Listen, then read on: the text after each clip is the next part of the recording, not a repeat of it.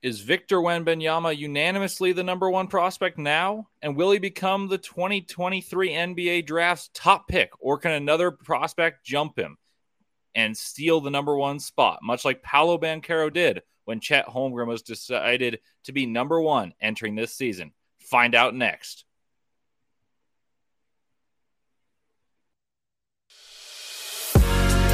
You are Locked On NBA Big Board, part of the Locked On Podcast Network. Your team every day.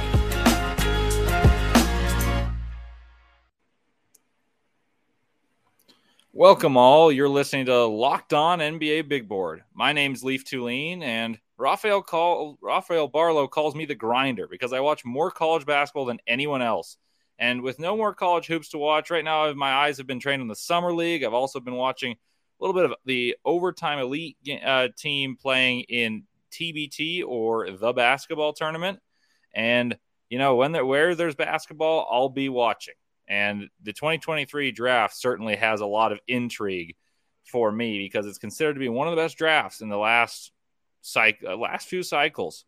Uh, I just wanted to thank you guys all for making Locked On NBA Big Board your first listen every day. And remember to make Locked On NBA Big Board another listen in the future. And it's free and available on all platforms, including YouTube and at Locked On NBA Big Board, where the best way to help us grow is to comment anything below. And today's question is who do you think can potentially supplant Victor Wembanyama as the number one pick in this deep and talented class? Will we discuss them in this opening segment or in the second segment?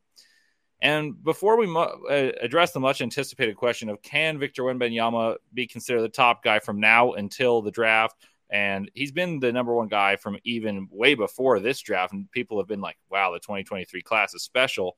Um, before we address that question, is will he still be that top spot? I wanted to thank our title sponsor, Bet Online, for sponsoring our show. And now, without further ado, let's let's lay out the show for you guys. In the first segment, I will discuss the question of is Victor Wembanyama a lock to go number one? He seems to be, but is he? Can someone leapfrog him, much like Paolo did with Chet? This question is a loaded one, and one more so more so than you think. It, it does mean that someone can be worthy of a top pick, but it also means will they supplant him and be the top pick? Because you know, not always is the number one pick the best pick, and we'll see if Paolo is because Chet looks spectacular in summer league, as did Paolo Banchero. And then in the second se- uh, segment, I'll discuss my first impression on the Thompson twins and could maybe one of those two become a contender for the first pick, or maybe both of them based on and, and I'll talk about what I saw from their appearance in the TBT or the basketball tournament being played right now, uh, where teams, usually of former college teams, uh, like you know Ohio State's got a really rich tradition with the Carmen's Crew. Their their standouts come back and form a team in effort to win a million dollars, and it's a great basketball tournament. And the Thompson twins, youngsters, played in it and had some bright moments. I'll discuss their prospects, where their range is expected to be in the NBA draft, and who, what teams should be looking for them that are likely to be high in the lottery, and maybe can they be in the conversation for the number one? And lastly, I'll award my first and second team all Summer League honorees to sum up the Summer League coverage that you've heard all along since the Summer Leagues began right here on Locked on NBA Big Board. Let's dive right in. I'm going to analyze this question in depth and give you a few different answers. Is Victor Wembanyama a lock to go number one? And I wanted to thank the cooler for a couple of these suggestions on topics here because we, we were thinking, what can we do to make this special in a week where we're, we're replacing Raphael? Raphael's out with a an awesome, awesome news of having a baby boy. And maybe we'll have to keep our eyes peeled for him to be in these big boards in a few years. Time flies. Anyway, is Victor Wembanyama a lock to go number one? Can someone leapfrog him like Paolo Banchero did with Chet? This question is is multifaceted. Yes, right now he's number one. I think it's hard to argue that he's he's listed at seven foot two, but you see him stand next to Zach Edey, who's seven foot four, played for Purdue um, at the FIBA U19s a summer ago, and he's taller. So I'm going to say in between seven foot five and seven foot two, we'll split the difference seven three and a half. The guy moves like a deer. He's got skills. He shoots the ball well. I think the weight is, you know, the concern because he's gangly, but he's already 230 pounds at, at 18 years old. He's he arguably could have been the number one pick this year, and had he been four four days older, he would have been able to be eligible for the NBA draft because you have to be 18 at a certain point. The youngest player in this year's draft uh, went, and, and, it was Jalen Duren, and Duren was just just not too much older than Victor Wembanyama, and Wembanyama is seen as a far better prospect than Duren. Duren obviously is someone I was super high on having him number six, and I felt like I was correct about him based off his summer league performance. Uh, the second facet of this question is when someone goes number one, does it mean they're the best? Uh, and, uh, no, not always. Um, the question here is is will will he stay number one or will he be supplanted as the number one pick?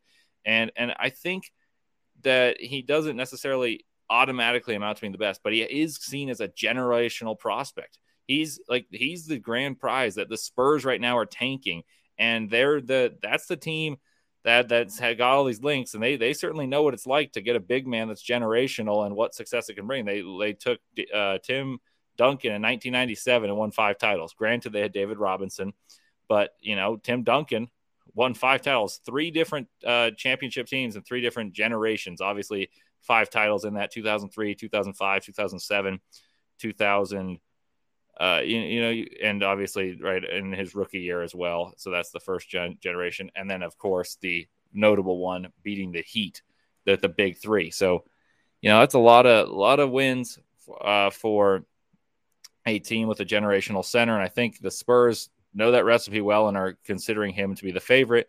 Best prospect since LeBron? I'm not sure, but that's what he's regarded as. The the question is who can supplant him? Like Paolo Banchero was never an underrated prospect. Everyone knew he was going to be a top three pick, or, or I'd say just about everyone did. Uh, he was number one on my board. Chet Holmgren coming into the year was number one on my board, and the difference between them uh, grew a little bit at the beginning of the season um, to be to be you know I, have got Chet ahead at the before the season began, and then once they played head to head, I was like, oh boy, this is wire tight. And then as the season progressed, I think Paolo Banchero became the answer for me at number one. The the difference here is that Banchero was an obvious contender. And Chet had his had I wouldn't say issues, but they, they there was questions surrounding him. Could his physicality or the lack of weight translate in the NBA? What position would he play? And he he I think he expelled some of these questions pretty early on in the summer league with a dominant performance. But but Victor Wembanyama was a better player than Chet in the U19s when Chet was 19 years old and Wembanyama was 17. Uh, he almost led France to a victory as a 17 year old over the USA, featuring Jaden Ivey, Chet Holmgren. Uh, Kenny Lofton may have won them that game, and he's a standout in summer league, and and many other guys who were uh, standouts in college and some pros already. Um, Patrick Baldwin was on that team, Mike Miles. Long story short, my answer is I doubt Victor Wembanyama becomes anything other than the first pick, barring injury, and obviously you knock on wood, and you and you hope he's not that. Uh, there is star power that could have extraordinary seasons and make this an interesting conversation down the road. I, I, doubt it, but Scoot Henderson is special. He has a shot if he is a star in the G League at 18 years old. At 17 years old, he scored 14 points per game in the G League. And you heard people say they've never seen a 17 year old operate the way Scoot Henderson does, other than one, and that one was Kobe Bryant. And I think people have said that Scoot Henderson's the best 17 year old they've ever seen, and that I think included Kobe Bryant. And Obviously, you don't know if he's going to be better than Kobe, but that's high praise because at 17 years old, he's playing against former parade All Americans, grown men, and playing and battling for playing time on his own team, playing with guys that were drafted in the lottery, in the first round, in the second round, having lottery talent, and he still stood out. He's got elite athleticism, bounce. Uh, is is ridiculous. He did a reverse, like between the legs dunk, where he put the ball between one leg, went back and grabbed it, cocked it back, windmilled. Like no one can do that. And he's also just got this patience and feel and know when to burst that you just don't understand unless you watch him live a couple times that you you say, wow, like what does he do well? It's it's all of it. His pick and roll navigation is phenomenal. Get he gets to his spot, shoots mid range jump shots, and everything. And, and I think a comparison for him, and this is not meant to be hyper hyperbolic. He, he reminds me a little bit of Derrick Rose. The way he can get to his spots, has this burst, but there's this calmness and and uh, and just efficiency to his game, and and you hope that he can have some of that early stardom Derrick Rose did, especially like winning MVP in 2009. But uh, you you obviously hope for MVP in 2011, and you hope for the health in the long term that Derrick Rose was unfortunately not able to receive. I would still say Victor Wembanyama is the favorite, and I think he will be number one. He is generational. I think he's spectacular, best defender in this draft in all likelihood, and and offensively, he's got the potential to be like the biggest unicorn you've ever seen with skills that he's had since he was young. Like I've known about Victor Wembanyama since he was 13 years old, and I was like, well, this guy's gonna be overrated. Then I watched him a couple times, and he puts the ball between his legs, shoots the ball from three, has an array of mid range moves in the post, post moves, catch and shoot, lobs, defends, runs like a deer, can guard on the perimeter, protect the rim. Uh, he's the number one pick in my book, but Scoot Henderson has a chance to make it intriguing. And there's there's a chance the Thompson twins, maybe maybe a guy like Nick Smith can make it interesting. Maybe if Dariq Whitehead at Duke has a standout season, but Victor Wembanyama is where I'm going to take my money to the bank. But coming up next, I'll discuss my impressions on the Thompson twins, who maybe could be a contender for the number one pick based on their appearance in TBT or the basketball tournament being played right now on ESPN, and which teams should have their eyes fixed upon their games because they'll be in range to draft the twins. But first, I'd like to tell you about Bet Online. Bet Online is your source, your number one source for all your betting needs and sports information. Find all the latest sports developments, league reviews, and news including this year's NHL playoffs, MLB baseball. BetOnline is your continued source for all your sport, sporting wagering information, including live betting, esports, and scores. And betonline.net remains the best spot for all of your sports scores, podcasts, and news this season. BetOnline.net is the fastest and easiest way to check all of your favorite sports and events, including MMA, boxing, and golf. Head to the website today or use your mobile device to learn more about the trends in action. BetOnline, where the game starts. I'll say this about BetOnline. You you want to see the most up to date scores, and you're you're trying to track a game that you bet on, and you look at your sports apps, Yahoo Sports, ESPN. Bet Online's ahead. If you go to the live bet and you're trying to place a live bet, even if you're not placing the live bet, Bet Online is ahead of it, and you can watch the game on Bet Online. It's a it's a great way to watch a game, and you, and you can see the where where the betting odds change, and you place your live bets. I've been betting on tennis this summer, a lot of Wimbledon bets. So I'm looking forward to the U.S. Open Series and placed a few on the NBA draft as well. And, and I think there's some free agency destination ones out there that are pretty intriguing as prop bets. And welcome back into Locked On NBA Big Board. I'm Leaf Tulane, filling in for Rafael Barlow. Call me the grinder because I watch more college basketball than anyone. But these two twins that we're about to talk to uh, talk about are not playing college basketball. They're playing for overtime elite, and they are elite. Also, shout out to our sponsor for this second segment all week long with the NFL Top 50. Which NFL stars moved the betting line the most? Starting July 18th, which is today, Locked On gives you the 50 most valuable players in the NFL from odds makers at Bet Online. Available July 18th on Locked On NFL, wherever you get your podcasts, and on YouTube. Speaking of stars, like I like I mentioned, these two twins have a chance to be stars. They, you should keep your eyes peeled for the Thompson twins, who will be on every draft nerd's radar if they aren't already, and likely will become household names soon enough to the average NBA fan. I'm going to break down their games and talk about their debut in TBT. And I have a few teams that I, have I've penciled in that should have their eyes ready and especially tuned on the Twins.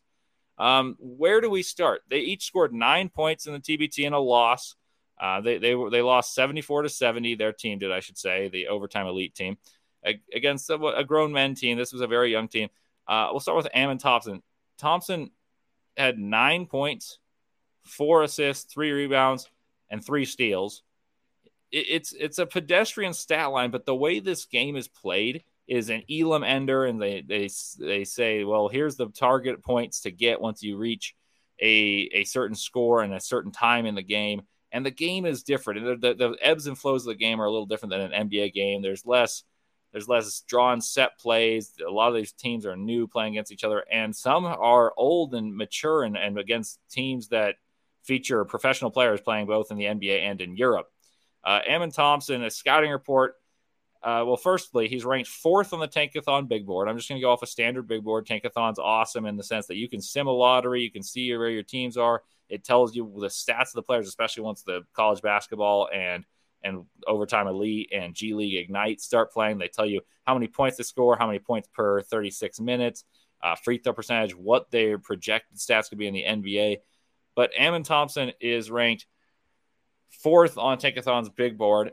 And a couple of his strengths are he has great size for a combo guard. He's he's got a really really quick first step and explosive, just dynamite athleticism.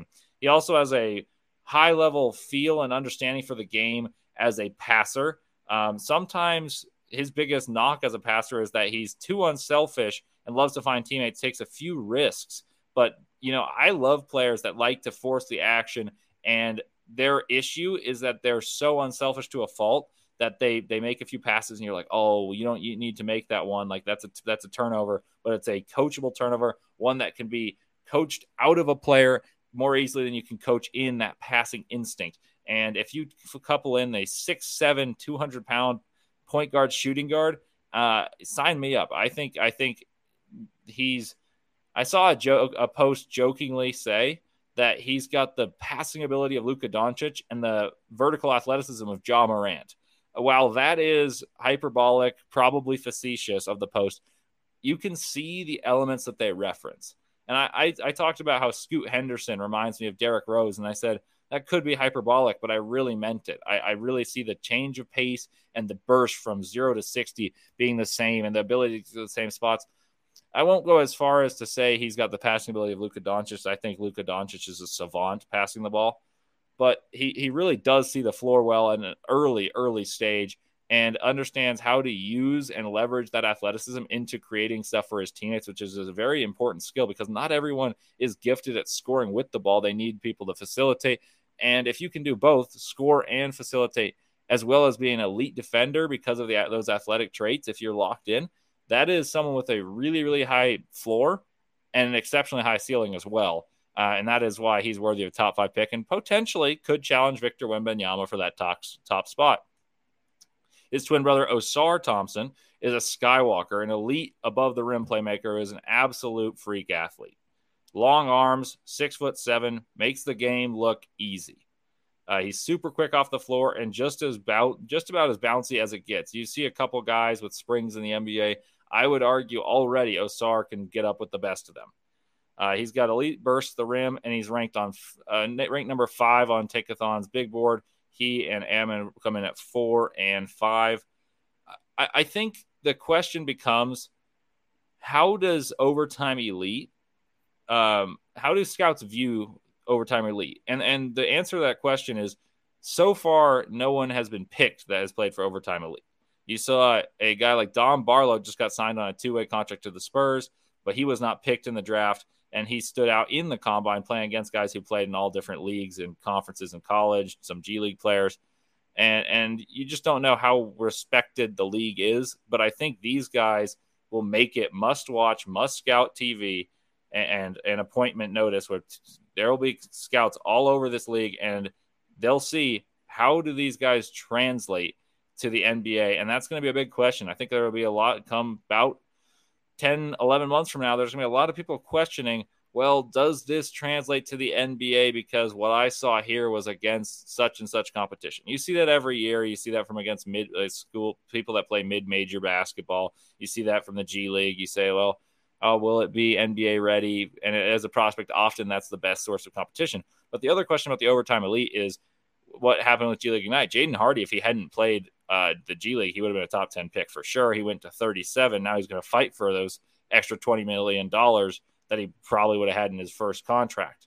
Um, overtime elite, we'll see if that pathway works. And I, I, I buy the, the Thompson twins to make that a successful transition. And I think there's certainly people to be on notice for.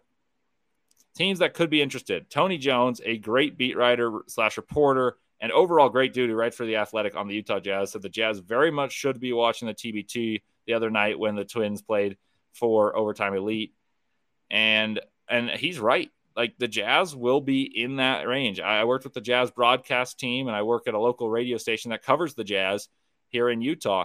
And the Jazz, the way that the franchise is going, they need a game changing talent. And the, the, way the game is in the NBA, there's athleticism and versatility are two things that come at a premium. And I would say the Jazz are certainly teams, uh, a team that likely, assuming the trade, the, the trade rumors with Donovan Mitchell, if those go through, uh, I think the Jazz will safely be in this this upper uh, half of the lottery. and very interested in the Thompson twins. And which one stands out more? I'm not sure. It depends how the roster is constructed. Maybe, obviously, I like to go best player available over fit, but sometimes the fit is perfect with what the roster construction is. And it, with a lot of picks likely to be coming in, the Jazz certainly are a team I'd, I'd have my eyes on for the Thompson twins. I also think that the Wizards and Spurs could be interested. The Spurs, obviously, I talked about how they're longing for Wembanyama. Everyone does. Um, but but if they're to fall down a couple spots, assuming the Thompson twins do not overtake Wembanyama, Scoot Henderson, this is a team that that could really have a thriving athlete to replace what Dejounte Murray was for the Spurs. Um, they obviously made a, a, pick that I really love in Blake Wesley, but these guys are complementary players and modern wing long guards. Um, and then as for the Wizards, they could they could use the talent to help Bradley Beal in the short term, and then have them be the star to replace Bradley Beal in the long term. And coming up next, I'm going to award my first and second team all summer league honorees to some of the summer league coverage that you've heard all season, all summer league long uh, from Locked On Big NBA Big Boards team. But first, a word from local sponsors. Welcome back, and without further ado, here is my first and second team All NBA Summer League team at I, I, had a very difficult time coming up with a a traditional point guard, shooting guard, uh, small forward, power forward, center lineup. I tried to keep it pretty close, but uh, but uh, my first team is going to have two guys I would consider shooting guards as my guard spots. The point guard I listed here is Quentin Grimes. I, I see him more of a two, but uh, you'll see why he's the point guard on this list with my shooting guard coming up next. Quentin Grimes was arguably the best player in the entire summer league. If, if I were to cast a vote on MVP, he would have gotten my pick. And as someone who's seen the the Jazz uh, rumors talking about Quentin Grimes being someone they're fixated on, um, if they were to trade Donovan Mitchell, that is certainly good to see, and, and it'll be interesting to see how that goes. Quentin Grimes dominated. You saw the second year leap, someone who's knocking down threes with ease, getting to the rim, shot a lot of free throws, defensively knew where to be, did never looked phased, and in his worst game, he scored 19 points. And that's something that's really hard to do when you're playing with a lot of new players and the Knicks lost in the championship game to the Portland Trailblazers. But I think Quentin Grimes was the best player in the entire summer league. Shooting guard, the reason I had Grimes at a point guard, I, I have Cam Thomas at the two guard. Cam Thomas averaged 29 points per game uh, in the summer league. He's a he's a bucket scoring guard and he knows how to score wherever he is on the floor. There's a couple games where he didn't actually shoot well from the field, yet still like sleepwalked his way into 25 point performances, getting to the free throw line, drawing fouls, shooting threes, shooting mid range, getting to the rack. Uh, he's a guy who I think will have an expanded role in Brooklyn and should be fun to watch his development as someone who I think has the potential to be a six man of the year and potential big time scorer, even if he were to be in the starting lineup, despite having a lot of talent around him. At small forward, I put Keegan Murray, who I know is probably more of a four, but I think it's very top heavy in terms of who uh, who's the big boys are. And and I, I want to give a little nod to Trey Murphy here. He didn't play in every game. Um, and he'd certainly be in my first team if it were to be all basketball players. But I got to reward the performances put on I, in the summer league specific. And Keegan Murray also played in the California Classic and dominated there. He scored 20 in five or six games.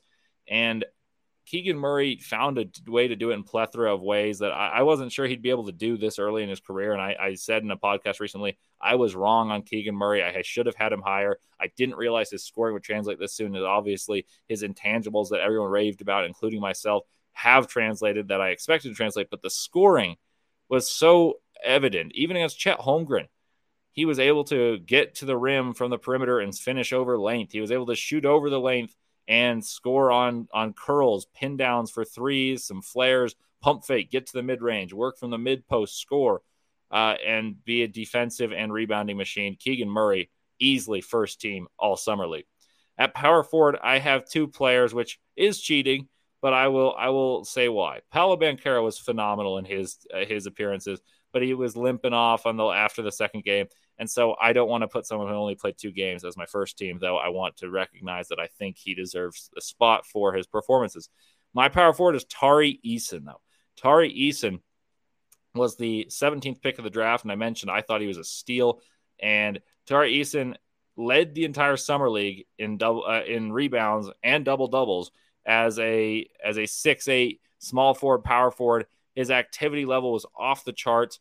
Rebounded the ball, scored in in a number of ways, not as expansive of a role, but he was able to pump fake, knock down a few threes, get to the rim, show off that prowess of getting to his right hand, no matter who's guarding him, finishing at the rim, dunking with authority, and being a defensive monster.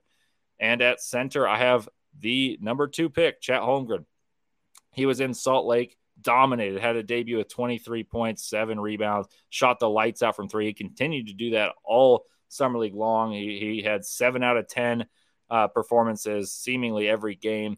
Influenced that he had a six blocks in his debut, which was a Salt Lake Summer League record. He had a number more impressive blocks in the Vegas Summer League, and he led the Thunder to an impressive showing in the Summer League in on the second team, a New York Knick point guard, which is not Quentin Grimes, it's Deuce McBride as the point guard. He had four game and through four games, he had 17 points per game on 52% field goal shooting, and uh, he led them to the title game. Nearly led the Knicks to the title.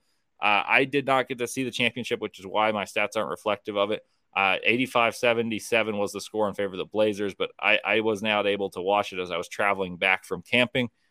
And Deuce McBride is a guy from last year who I, I found to be an interesting player because he had all the same traits as Davion Mitchell, a defensive pest, someone who could score the ball, shot well um, in the Big 12, but uh, developed a little later, similarly to Davion Mitchell. It's just that the head to head Davion Mitchell dominated, but now you're seeing those traits displayed on a summer league floor. Let's see if Deuce McBride can do so on the NBA floor for the Knicks, though the guard room in New York is starting to get busy and potentially could get more busy.